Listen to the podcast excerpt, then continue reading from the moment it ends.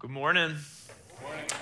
Let me add my welcome. My name is Eric Hoffman, one of the executive pastors here at Fellowship, and I'm just excited to be with you all this morning and teaching the pa- this passage. is such a great passage in, in, the Gospel of John. If you're new here, uh, I want to welcome you and I want to help you get connected here and help you take your first best next step, and that is our intro class, which is actually happening right now at, at Restore, right next door. So if you get up and leave and go over there right now, um, no, no offense taken. Like that's where I, that's where I want you to be. But if not, it's the first Sunday of every month, and you can go to connectatfellowship.com and and learn more about that. Uh, my wife and I are originally from the Great Lakes state of Michigan. Any Michiganders in here? Hold your hand up high. Hold your map up high, I should say. Hold your map up. Let's all point to where we are. Hey, hold it up higher, sir, with pride, okay? So I'm from uh, just south of Lansing. My wife's from uh, Holland. And um, man, Michigan in the summer is amazing.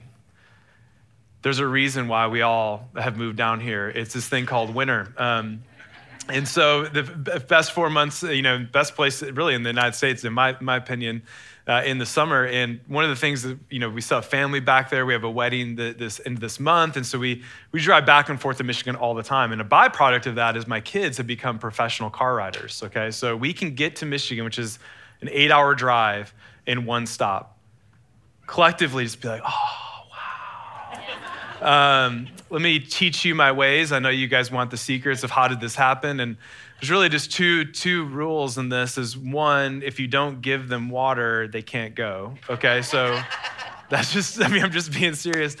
Uh, and then the second is uh, we we realize that if if you don't start screens right, right away but like get into a dramatic reading audiobook like that captures their attention. And so our family has, has done the the narnia series there's a dramatic reading of the narnia series. And so we love um, that whole series but especially the first book the lion witch and the wardrobe and in, in our section today, where we come to, you have this, this person, John, who we call John the Baptist, and he is essentially uh, doing what the, the Narnia story does. And so Narnia is, is this magical place, we have a picture of it, where these four siblings access it through this wardrobe. And when they get over into Narnia, it's been, it's winter, it's cold, it's dark.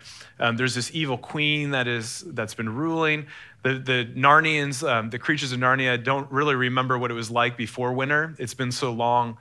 And these four siblings represent the hope of things to change. So as they come into Narnia, the creatures of Narnia start to start to get really hopeful. They represent this hope because there is this one who is to come that is Aslan, and he's the great lion, the Jesus figure, who's going to turn everything around and end winter and defeat the queen. And, and the, the kids, the siblings, there's this prophecy, and all the creatures of Narnia know this, that the two sons of Adam and two sons of Eve would come, and then that would bring in this reign of, of this King Aslan defeating the queen. In the same way, John the Baptist reminds us that he is not the one, but there is one to come. The hope is not in John the Baptist, the hope is in the one who is to come. He's pointing everyone to the hope that there is one to come that is greater than I, that is the one that I've come to reveal and to bear witness about. And so, as we kind of walk through this text, what I want you to be picturing is kind of like the story of Narnia that we actually serve as, as witnesses like John the Baptist, that it's not us, but our purpose and calling is to point people to Jesus. That is everyone in this, in this room. That's our purpose and calling is to point to Jesus, the one who is and is to come. And so, as we walk through this text, would you just have that um, story in mind? And if, if, parents, if you're like, okay, I think I'm going to adapt that for road trips, uh, I think it's Focus on the Family who did the dramatic series of that. And so, um, I don't get any any royalty checks or anything from that, or you know, so that's just uh, for you guys. But John holds this really important role of bridging the Old Testament and the New Testament together. So there's been several hundred years where God has not spoken through a prophet. Okay, so the Old Testament, our Old Testament has ended. The prophets, you know, there hasn't been a messenger um, speaking about this. So John comes on the scene, and they start to to think of him like a prophet. And in, in the same way, he was telling, in the same way of Elijah and Isaiah, that he is in line with the prophets of speaking to the, there is a rescuer coming, there is a redeemer. And he is saying, I am not he, but he is to come. And he bears witness of who Jesus is. We learn more about John the Baptist. The backstory, if you want to do some more reading on him this week, is in Luke chapter 1. And his parents, Zachariah and Elizabeth, Elizabeth is a cousin of Mary, and Zachariah is, is a priest. And so they are old in age, they're, past childbearing years, and an angel visits Zechariah and says, When you have your son, name him John. And then he lays out the purpose of what John is supposed to do. John is going to come and he's going to prepare Israel for the one who is to come. He is going to pave the way and turn fathers' hearts back towards their children and really prepare Israel for their Messiah to come. And he's going to reveal who that is. That's John's purpose. That's why, um, that's what he came to do, and that's what he's doing here. And so as we as we see John's purpose of pointing people to Jesus, that's what we're called to be. We're called to be witnesses in the same way, and I want to lay that out of what does that look like for each one of us. If you're taking notes, or when you turn to your Bibles, uh, we're going to be walking through chapter one of John, verses 19 through 34. So that's the verses we're going to cover today. And if you're taking notes, I want to give you the outline of kind of how we're going to work through this. We're going to talk about the confession of John, okay, John's clear confession of who he is not his affirmation of who he is, of his, his clear purpose statement, his affirmation of who he is, and then his belief of who Jesus is. So we're going to go confession, affirmation, and then belief. And that's how we're going to work through the text. So let's start in verses 19 through 21. And this is the testimony of John. When the Jews sent priests and Levites from Jerusalem to ask him, Who are you? He confessed and did not deny, but confessed, I am not the Christ. And they asked him, What then? Are you Elijah? And he said, I am not. Are you the prophet? And he answered, No. So there is this committee, sort of speak, uh, investigating who is this guy John. I mean, there's, there's just imagine all these people talking about the, what's going on in this kind of remote part uh, of, of, around Jerusalem, and so these, these the priests and the Levites send this kind of committee, so to speak, to investigate. And logically, like there's a lot going on, and a lot of people talking about John's ministry, and, and he's baptizing Jews, and he's preparing the way, and all these things. And, and his message is repent and prepare for the Messiah. And so they're investigating kind of who he is and what he's about. And so this is kind of where we pick up John of kind of just answering to, to these people that have come to see who he is. Now let's walk through John's confession. John is, is confessing who he is not. And, and the way that the author writes this is really clear on how with the point that, that the Gospel of John is trying to make, the author of, of John. In this, in this way, he's, he starts with all these negatives um, of who John is not. And so he is very clearly laying out John is not the Messiah. John is not Jesus. He's, he's, that's not who John is. And so I just want to walk you through John's confession. Um, back in verse 8, he starts off with, I am not the light. Verse 20, I am not the Christ. Verse 21, I am not Elijah. Also in verse 21, I am not the prophet. And then in verse 27, I am not worthy to untie his sandals. And so that is John's confession of who he is not. It got me thinking this week of, we had a, a staff development time a couple, a couple weeks ago, and someone came in and was talking about limitations and, and boundaries. And one of the things they said about limitations is it's really helpful if you can be clear on who you are not and your limitations. And so I want to th- think through this with me that we are created in God's image. We are creatures. We are, we are human beings. We're, we're created by God. We are, we are not God. Like we have limitations. Like we have bodies that need food, that need sleep. Like we have, we, those are two limitations I can think of right offhand. Then we also have personalities and giftings, and there's some things we're good at, there's some things we struggle with, there's just the way we view things or do things. We have limitations set up by God very clearly. And one of the things that I think is helpful in what John is doing is he's just, he's just stating who he's not. And I, I just want to invite you in to think about limitations in this way when we have healthy limitations and healthy boundaries, it reminds us that we are under God's provision and care, and we actually can rest and submit to His provision. So it reminds us, like, I'm in need. Like, I have needs. I'm a human being. Like, I'm not a human doing or a, a robot. Like, I, am like I'm gonna get fatigue. I'm gonna I have these boundaries. You know, I have so it reminds me to rest, and in that rest to, to find who I am. And so our confession actually leads to affirmation, like John did.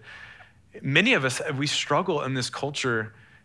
This culture is nonstop. Go, go, go. Like our phones are always with us. Like we're we are not built to be constantly stimulated um, in this way. We're not, we're not built and wired to, to know what's happening around the world all the time.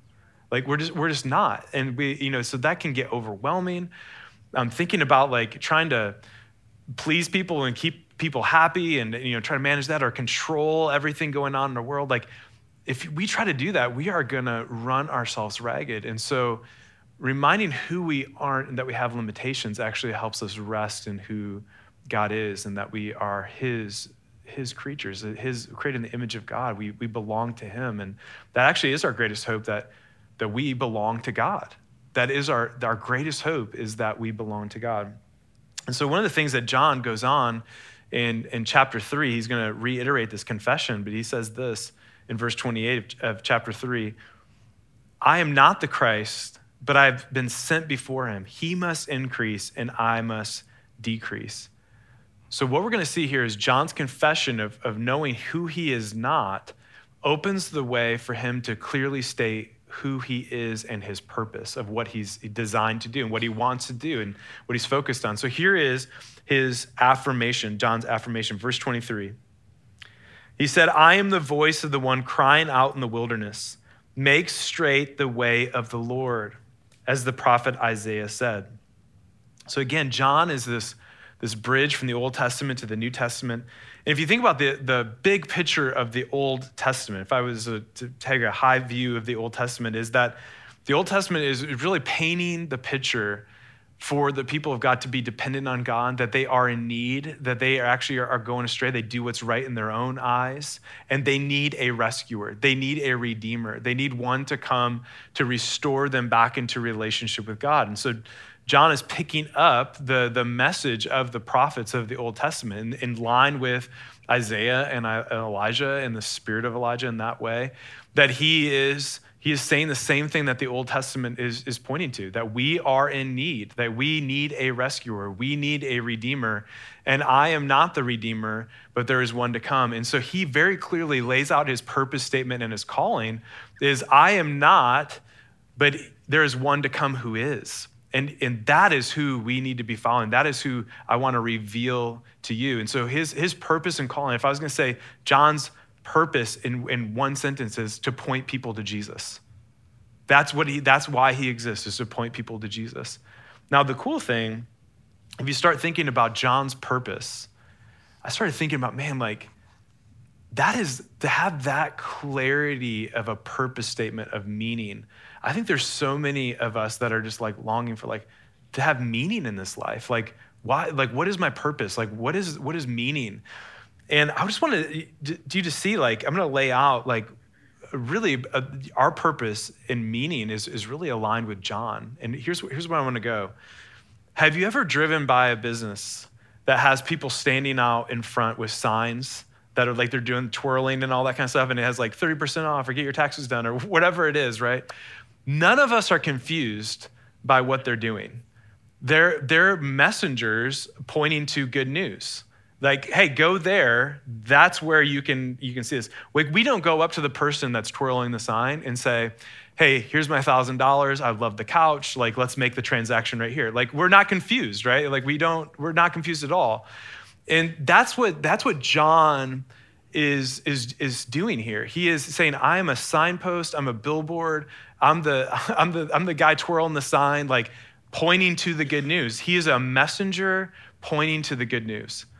That is what he's doing. And, and that's the clarity that he has in his living out. Now, in John's confession and him living out in purpose, like, the people that have come in to investigate him in verses 24 through 29, we're not going to walk through each of those, but they're essentially asking this question well, if you're not Christ, if you're not the Christ, if you're not Elijah, if you're not the prophet, then why are you baptizing? so this is this is where it's gonna it's gonna point to where you and I come into John's story and picking up this of our purpose too.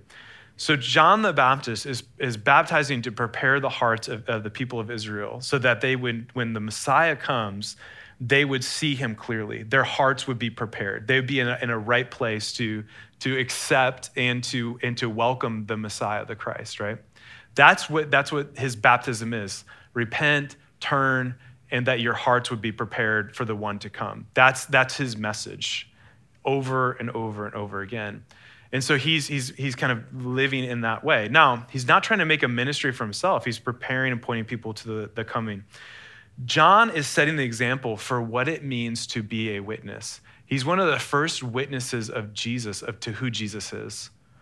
And so I want to lay out for you that John is actually the first person that shows us what it means to be a witness of Jesus, of what it means to live out as a witness. Now, what's interesting, if you think about John and you go back to Luke chapter 1, you come here to what John's doing, he's going to be the one who comes in the, in the spirit of power of Elijah, preparing the way for, the, for, for Jesus. Okay, that's what, that's what he's going to do. If you combine those two. Let's look at Acts 1 8. And I want to I want to show you how that clearly comes about in Acts 1 8. Now, Acts 1 8 um, let's pull it on the screen. Acts 1 8 is where Jesus is, is ascending back to heaven. He's leaving his, his followers, his disciples, okay? And this is what he says to them. Now, you, you should be like, oh, that's actually who John was. When we read this, okay, that's what you should be thinking. But you will receive what?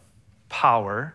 John, John the Baptist, his clear mission statement before he's born, the, the spirit of power of Elijah is going to come on him when the Holy Spirit has come upon you, and you will be my what? Witnesses. John the Baptist in this, in this short little, little section in, in chapter one is called a witness five times. Five times. Like, like we often call him John the Baptist, and I, I like I would contend like actually we probably should be calling him John the Witness because it says witness like over and over again. It talks about him being a witness way more than it does talking about his role as a baptizer. And so you think about, okay, so he's he's gonna he received power from the Holy Spirit to do what? To be a witness. Jesus, when he's talking to his followers, and he's about to go back up to heaven, what does he say to his followers? I want you to be spirit empowered witnesses. I've never made that connection, guys. I've like I've read the story in John, I've read Acts 1:8, like I haven't I haven't memorized, you know, like all those things, but I've never made the connection that what Jesus is actually calling us to do as followers of him is the exact same calling and purpose of John the Baptist. John the Baptist is the first one who lives out Acts 1 8, empowered by the Spirit to be a witness of Jesus. You and I are to be that same purpose and calling. Very clearly, if I could just say, like, what is every Christian like today? If you walk away from anything from this message today, what does it mean to be a follower of Jesus? Well, it means, you know, yes, you imitate him and you obey what he commanded, but how do I how do I tell other people the good news? Like what does that look like? From the, the Holy Spirit, empowered by the Spirit, that you would be a witness. And what does that mean? Point people to Jesus.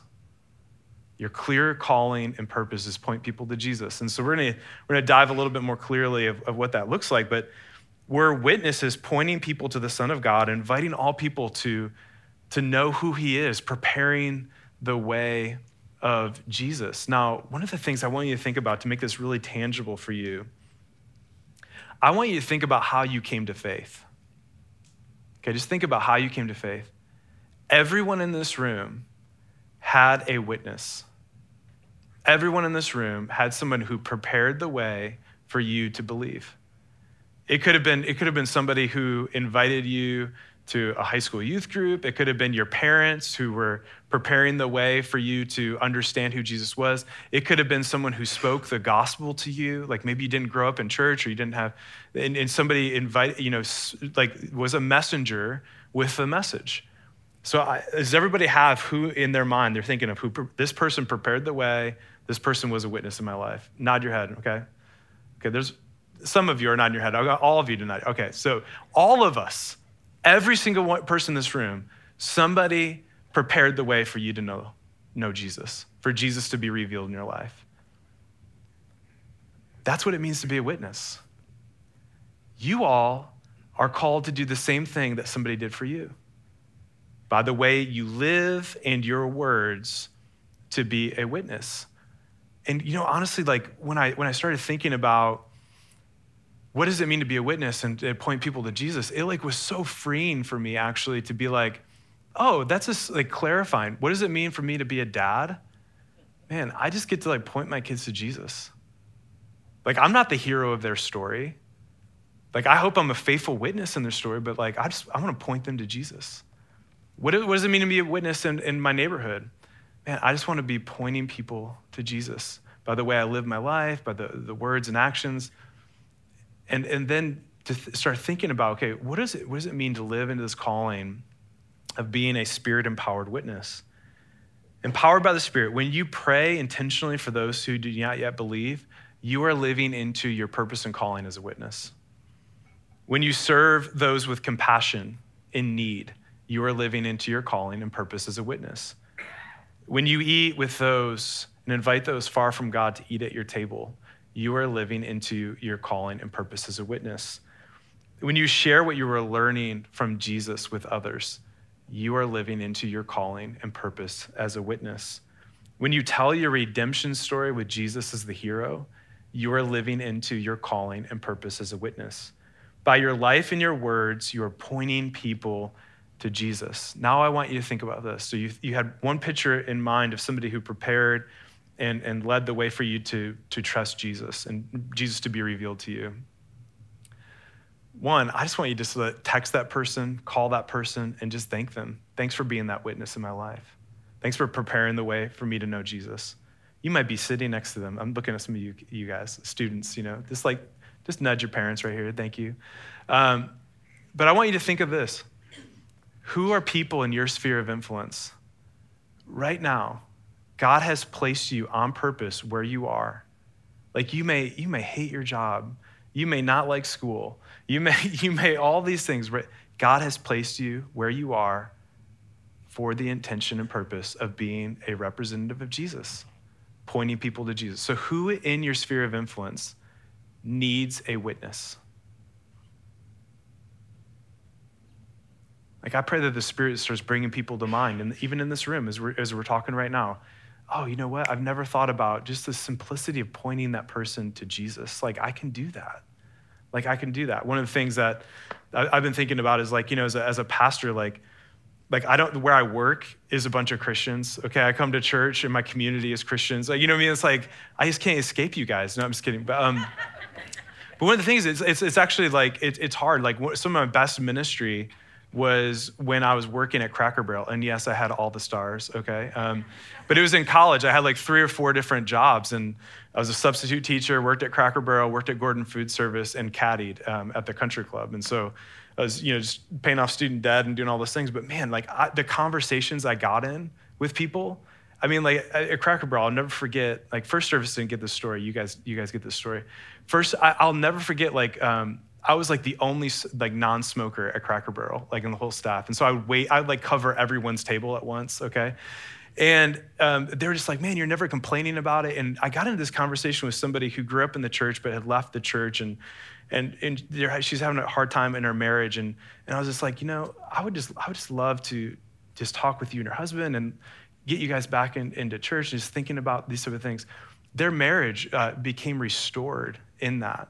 Um, there's, there's so many stories of all these things happening. And so what I'm, I'm constantly praying, like, God, would you bring unbelievers into my life? Would you bring people into my life where I live, work, and play that I can, that I can be a witness with? And so one of the things that happened just a couple weeks ago is I have a, I have a home gym. And when I say home gym, it's like a nook in my garage, or okay, it's not fancy, okay? So I, am working out in there recently, and, um, and a neighbor's like, man, I, I ran track in, in college and I want to get back in shape. And and so now we're now we're working out together. Um, you know, so the last couple weeks, and if I don't kill him in the regimen I have, but like one of the things that I'm just I'm just thinking through, God, like you've placed me on this street, okay? Like you've placed me here to be a witness.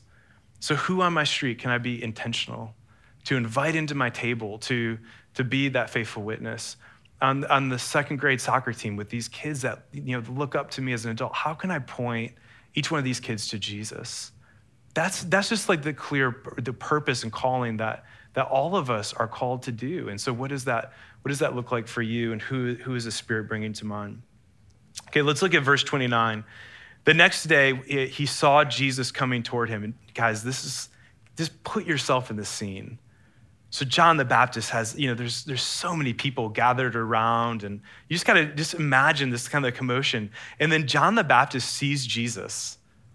I mean, just like just picture this, and just like you just imagine like him dropping everything, right? And he says, "Behold, the Lamb of God, who takes away the sin of the world." And you just gotta imagine like that scene of just like everyone being like, "Who? Like who did he just point to?" Like that is just the man, just like the powerful moment of, of John the Baptist calling out. This is his belief of who he sees Jesus is. Now, this is where this, guys, uh, my wife is a Bible nerd. Okay, she's like taking all the Bible Project uh, seminary courses. I'm trying to catch up to her. Um, but man, I'm gonna nerd out on some on some Bible right now. Okay, so like let's just nerd out on on what's going on here. John the Baptist calls Jesus the Lamb of God who takes away the sin of the world. Okay, what imagery is John the, Bap- is John the Baptist bringing up here with this phrase? Like we should be like, like all these things. The sacrificial system, right?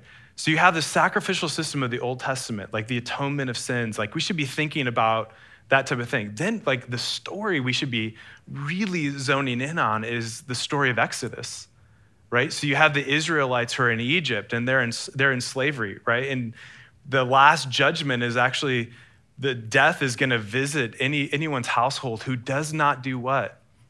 Slaughter a perfect lamb, put the, the covering of the lamb's blood on the doorpost. So death would pass over the house that had the blood of the lamb on the doorpost.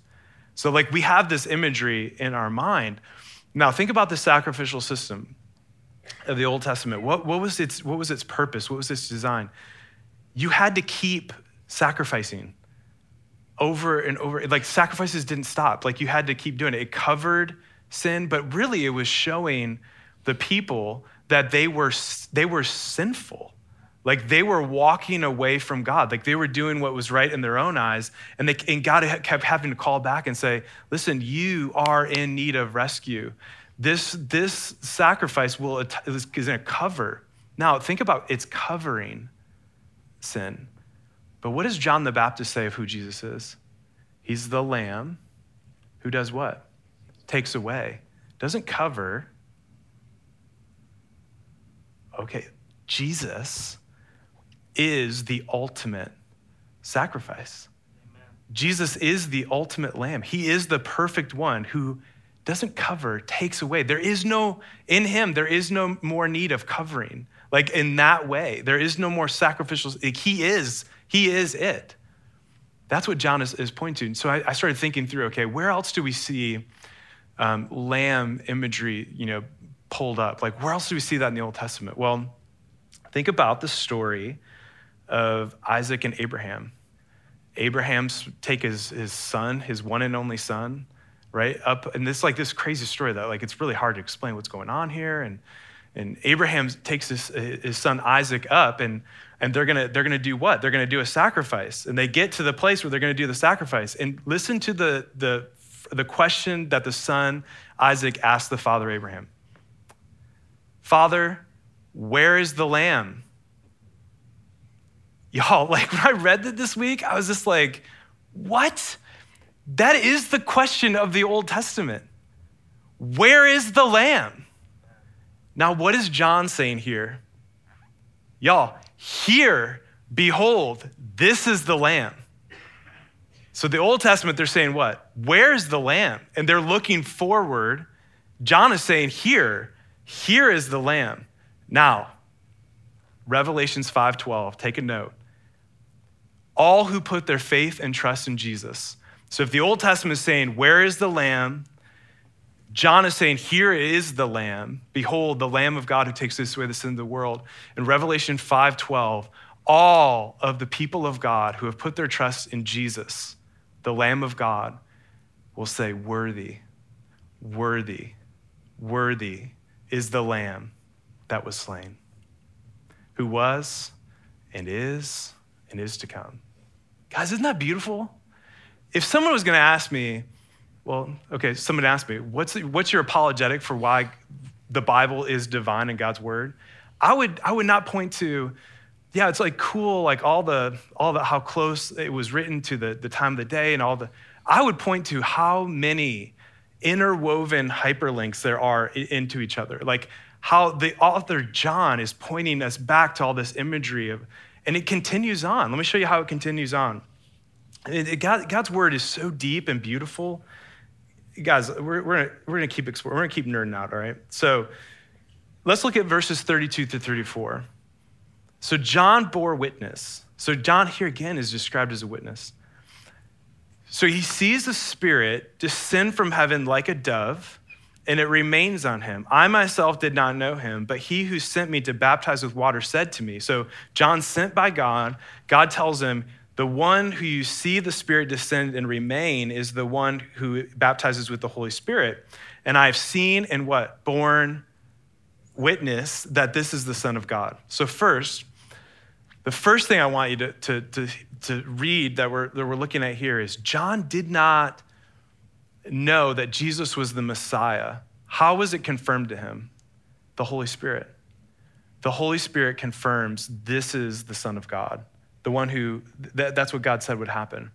Anyone who comes to faith, how you came to faith, how I come to faith, anyone in this room, if you're, if you're curious about Jesus, the Spirit of God is going to reveal to you who Jesus is. That's how people come to faith. That's, that's how John uh, has a revelation of who Jesus is. So, second, I want you to see something the author is pointing out. Again, this clear link back to creation.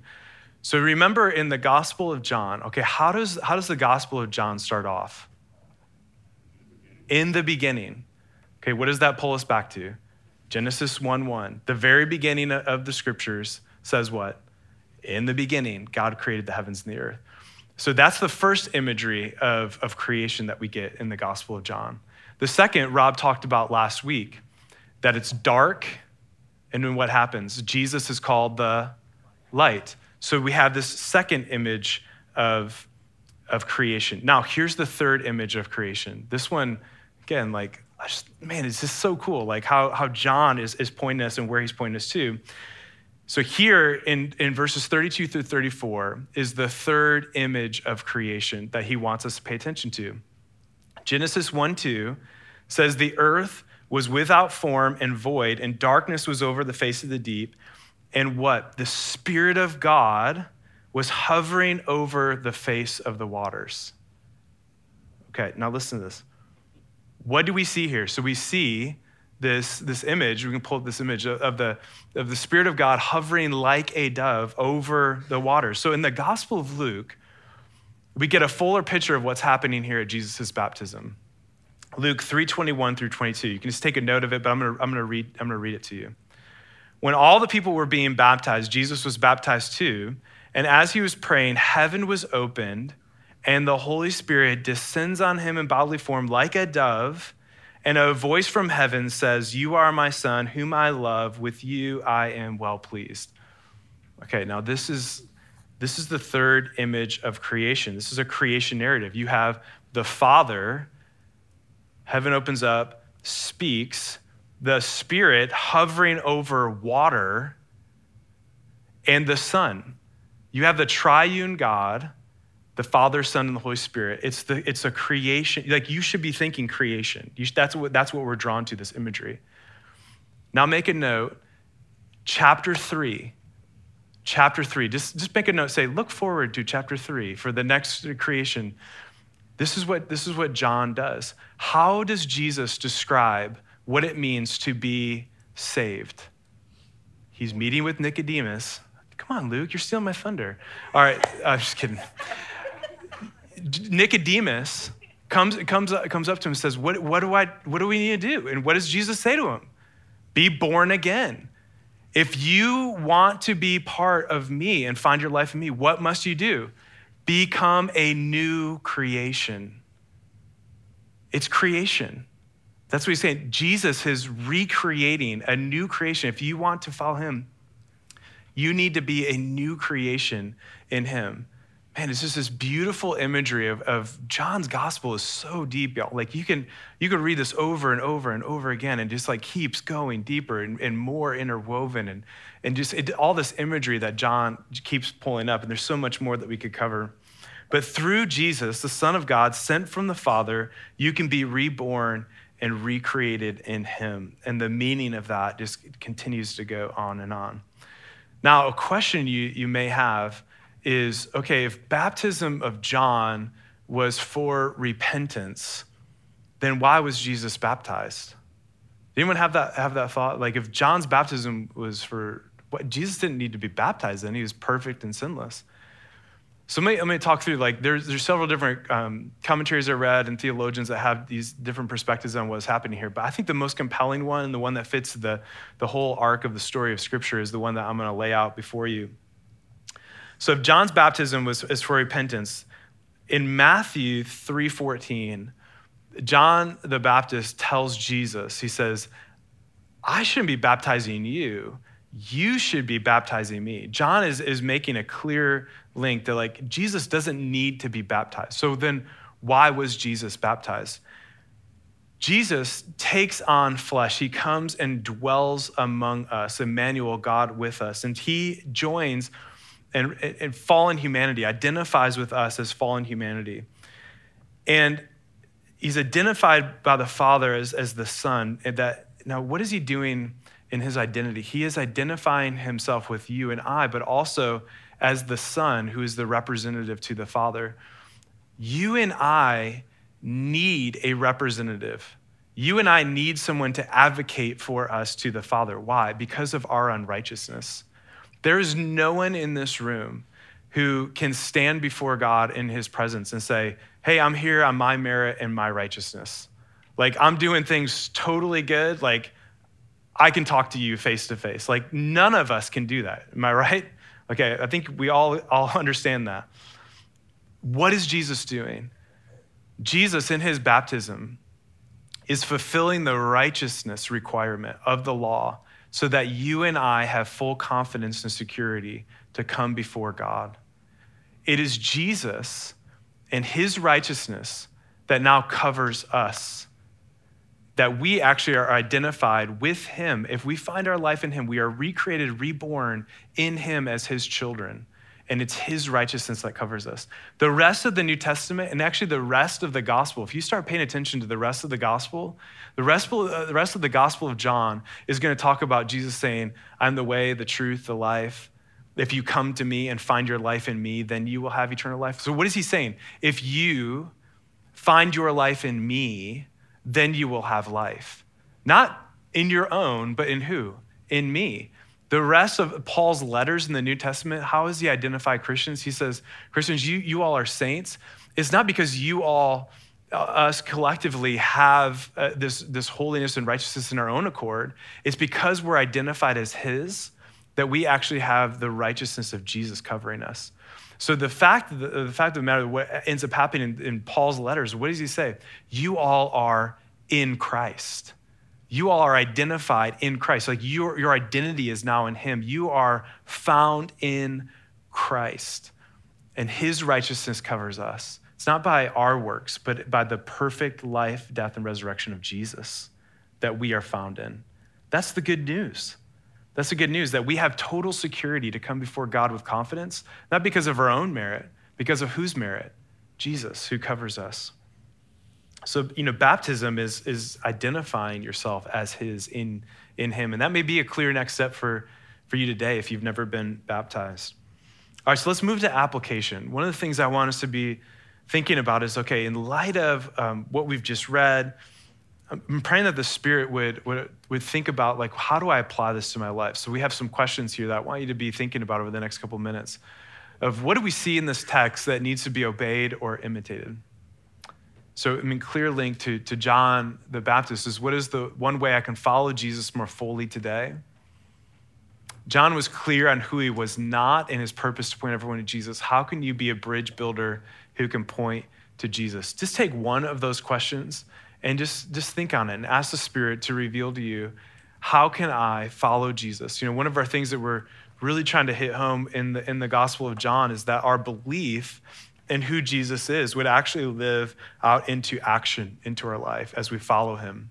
So, taking our belief in who Jesus is and actually following him. So, I want to give you just guys a couple minutes just to be thinking through what, is this, what does this look like for me to follow Jesus more fully today? How can I point someone to Jesus?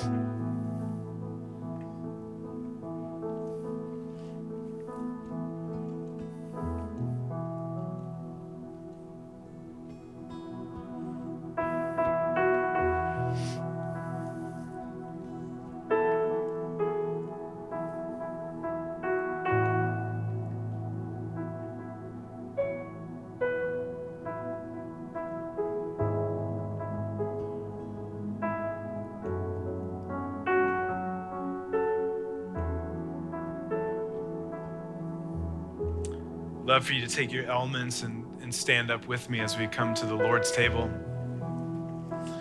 One of the things I want us to do as we conclude is, is we're actually just going to walk through the same pattern that we just walked through this whole text and, and walk through with a confession together of who we are not, an affirmation of who we are in Jesus. And then we're going to read these statements of who Jesus is, our affirmation of belief of who Jesus is together. And so we're going to read this out loud together. So let's start with confession.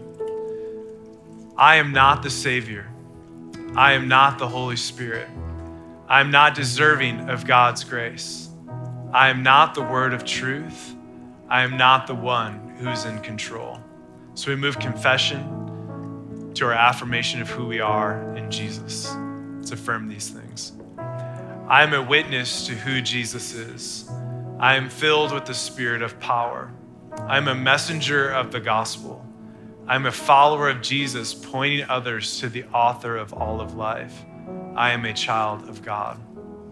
Now we move into our belief. These are all taken from the first chapter of John. Jesus, you are the living word. Jesus, you are life and the light of men. Jesus, you are the author, creator, and sustainer of all of life. Jesus, you are the Son of God, full of grace and truth. Jesus, you are the Lamb of God who takes away the sins of the world. And so, Jesus, we recognize you as that perfect Lamb, our sacrifice. Take eat.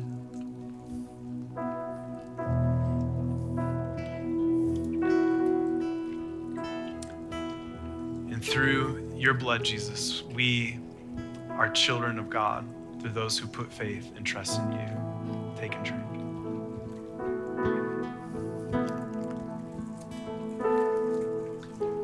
So, as the Spirit revealed to John who Jesus was, that we would in turn be able to proclaim with all of God's people, Worthy is the Lamb who is slain, that it's been revealed to us. And so we sing that together in response to that.